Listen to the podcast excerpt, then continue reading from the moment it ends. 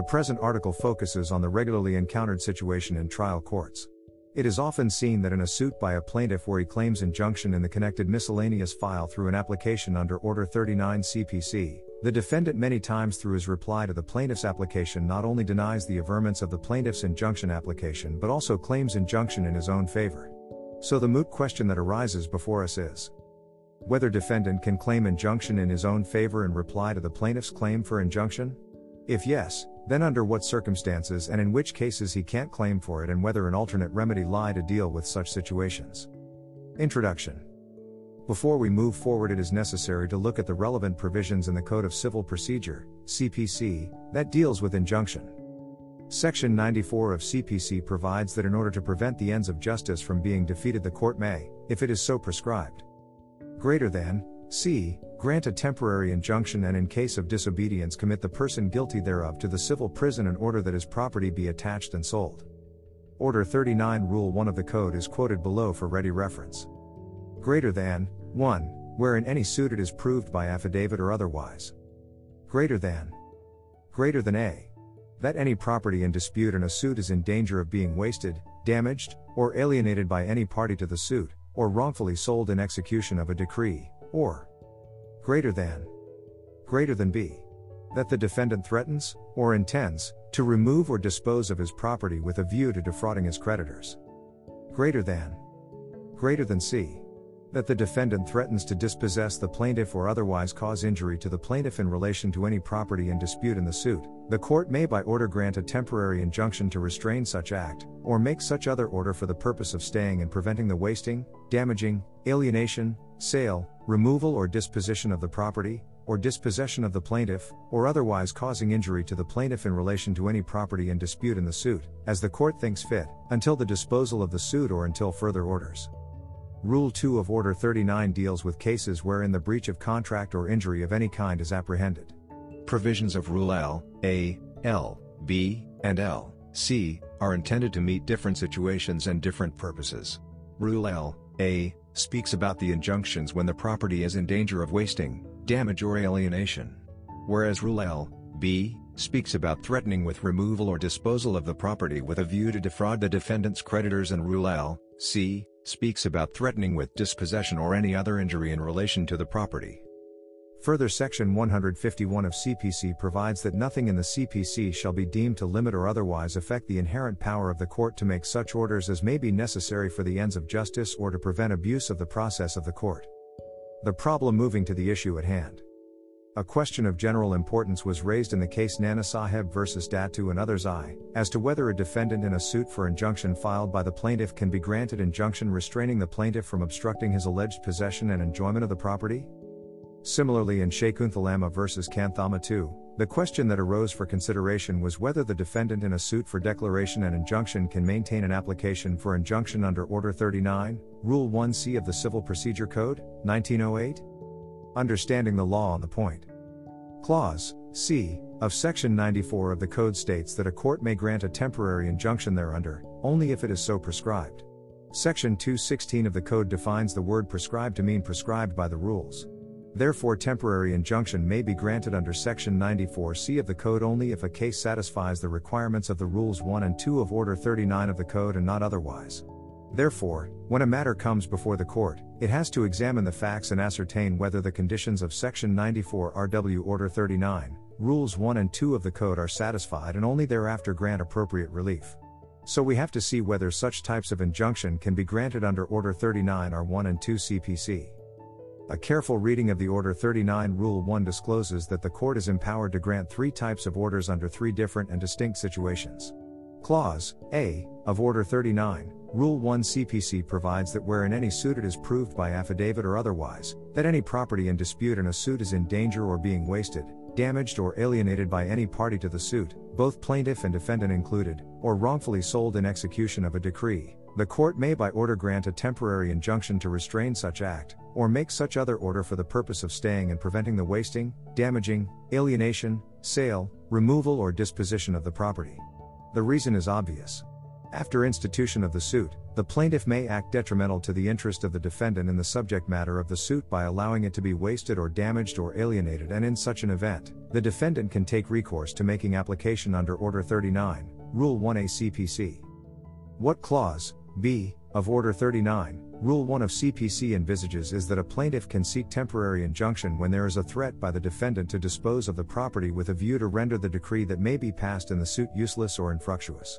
Similarly, under Clause C of Order 39, Rule 1 CPC whenever the defendant threatens to dispossess the plaintiff or otherwise cause injury to the plaintiff in relation to any property, in dispute in the suit, the court may restrain dispossession of the plaintiff until the disposal of the suit or until further orders. The legislature has consciously used the words any party to the suit in Rule 1A of Order 39 CPC, but the same is conspicuously missing in clauses B and C. However, the words the defendant threatens appearing in clauses B and C of Rule 1 of Order 39 CPC make it clear that the court can grant an order of temporary injunction only in favor of the plaintiff because the legislature has expressly not included the words plaintiff threatens and also not used the words any party to the suit in these clauses.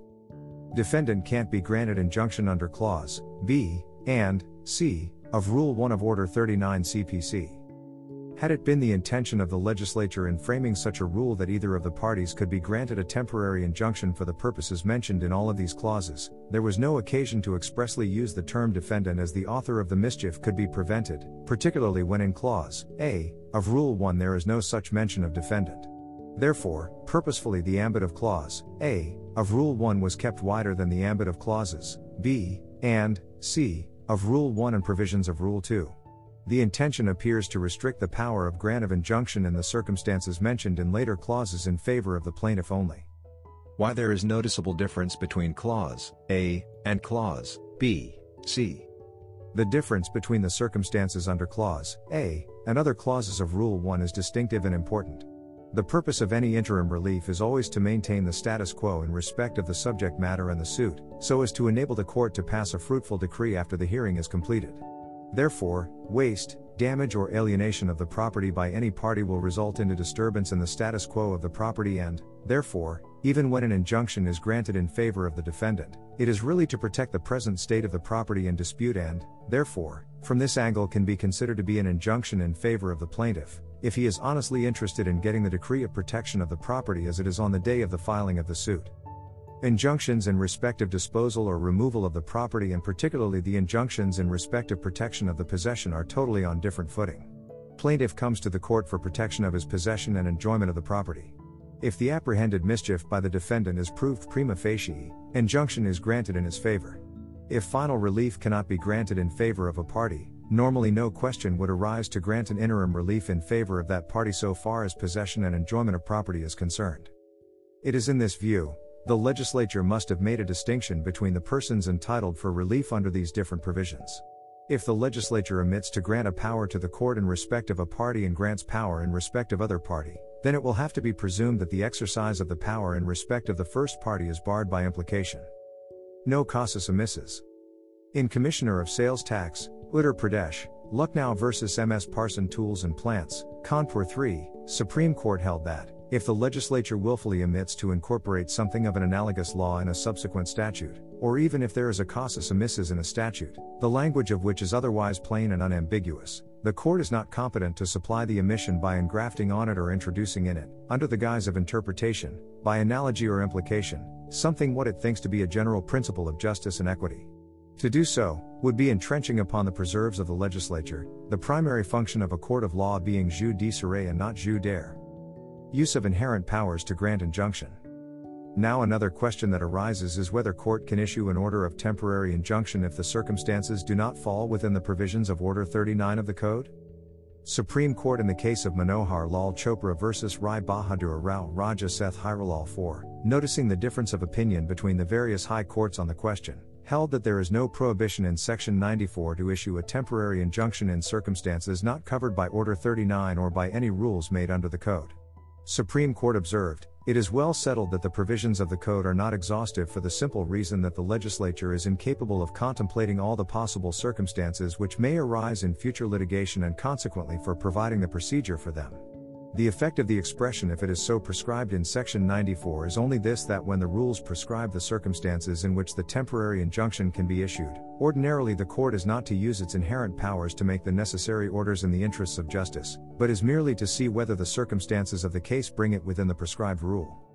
If the provisions of section 94 were not there in the code, the court could still issue temporary injunctions, but it could be that in the exercise of its inherent jurisdiction.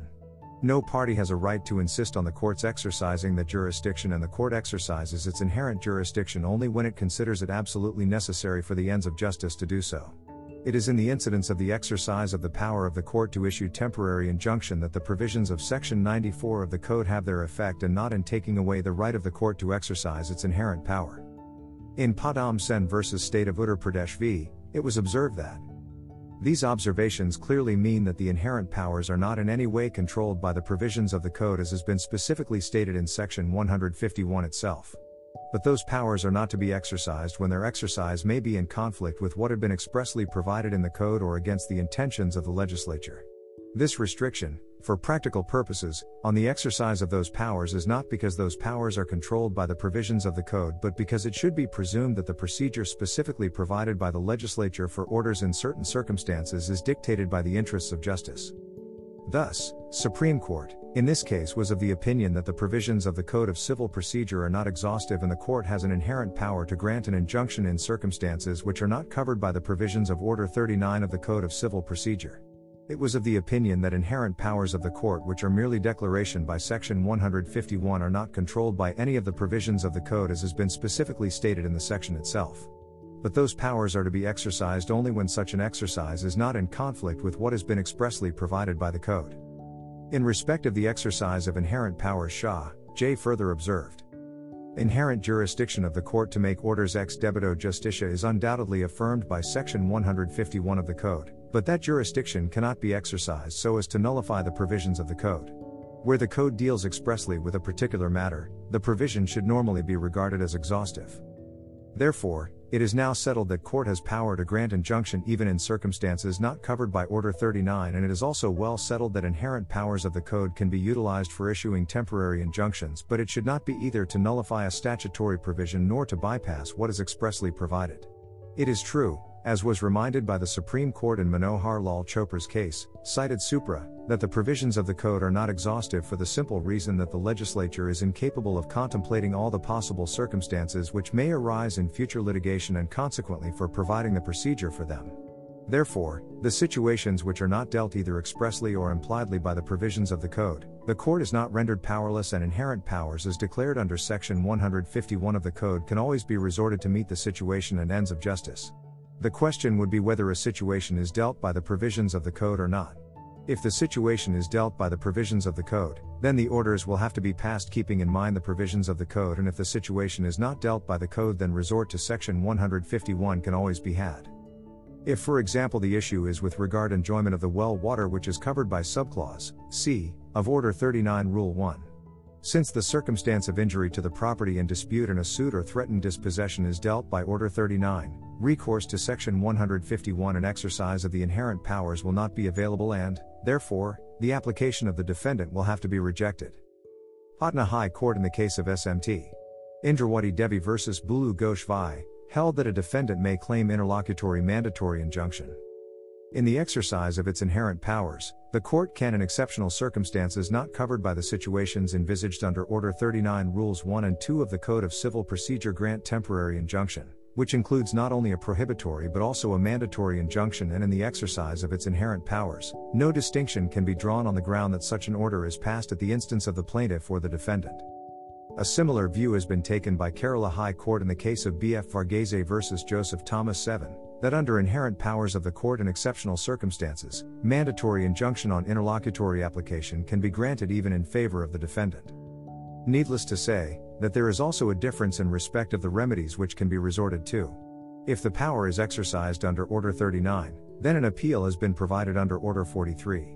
However, if Section 151 is resorted, then no such remedy is provided. Situations where injunction can be granted in favor of defendant. As we have already discussed earlier, that mischief to be prevented by the temporary injunction in respect of situations under clauses B and C of Rule 1 and under Rule 2 should be that of the defendant. However, mischief to be prevented by the temporary injunction in situations under Clause A of Rule 1 can be from either of the parties. A clear distinction appears to have been deliberately made in framing this rule by authorizing in respect of the situations listed in Clause A of Rule 1 on one hand and Clauses B and C of Rule 1 and Rule 2 on the other hand. In respect of situations covered by the first clause, injunction can be granted in favor of either of the parties, whereas in respect of situations covered by other clauses, injunction can be granted only in favor of the plaintiff and not in favor of the defendant. In Dr. Ashish Ranjan Das vs. Rajendra Nath Mullik 8, Calcutta High Court took a view that the defendant can ask for an interlocutory injunction restraining the plaintiff from making any construction over the plot in dispute. Such an injunction would come within the purview of Clause A of Rule 1 since the construction, in cases, would be a damage to the property as is the subject matter of the suit.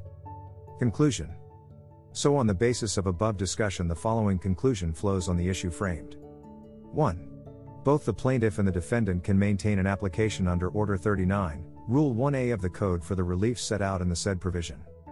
2. Insofar as relief under Order 39, Rule 1b and c is concerned, such relief is available only to the plaintiff and the defendant cannot maintain an application for the said reliefs in a suit filed by the plaintiff irrespective of the fact that his right to such relief arises either from the same cause of action or a cause of action that arises subsequent to filing of the suit.